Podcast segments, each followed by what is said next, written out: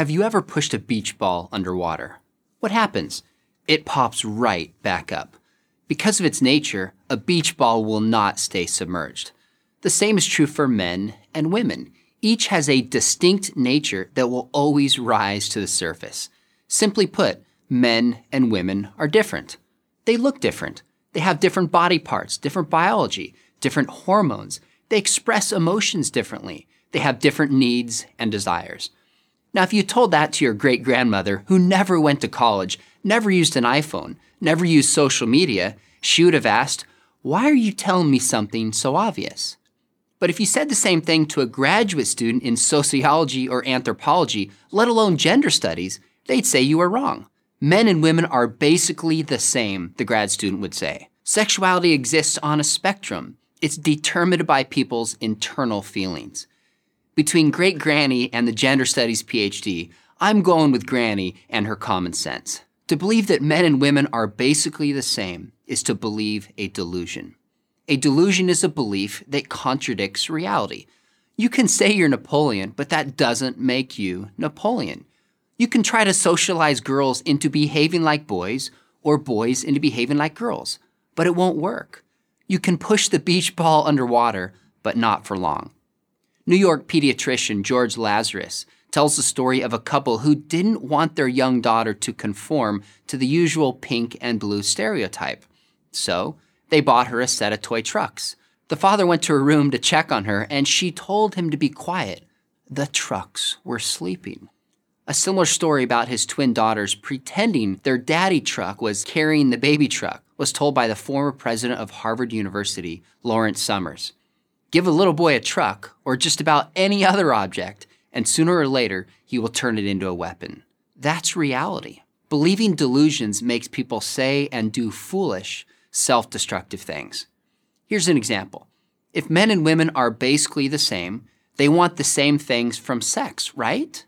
But this isn't true. Women tend to be far more selective about partners with whom they choose to be intimate. That's female nature. Men tend to be, shall we say, far less discerning. That's male nature. Once, this was considered common sense. Nobody had to go to graduate school or do an academic study to figure it out. But now everything is upside down. We're trying to push the beach ball underwater.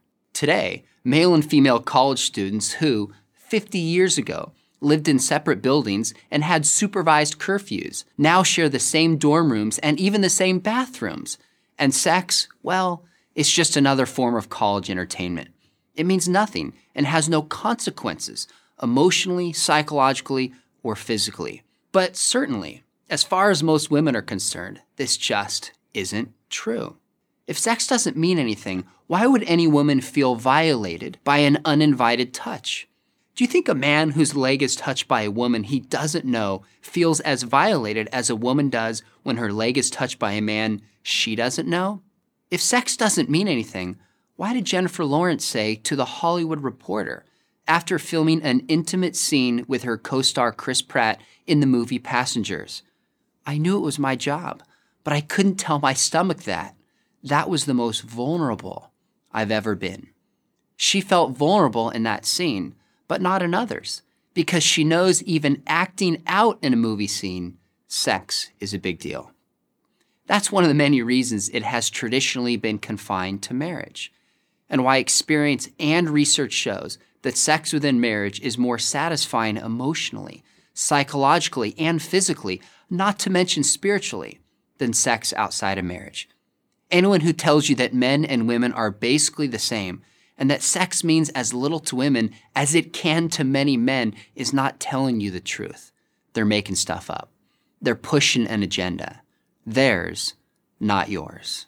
So trust Granny, trust common sense, and remember the beach ball.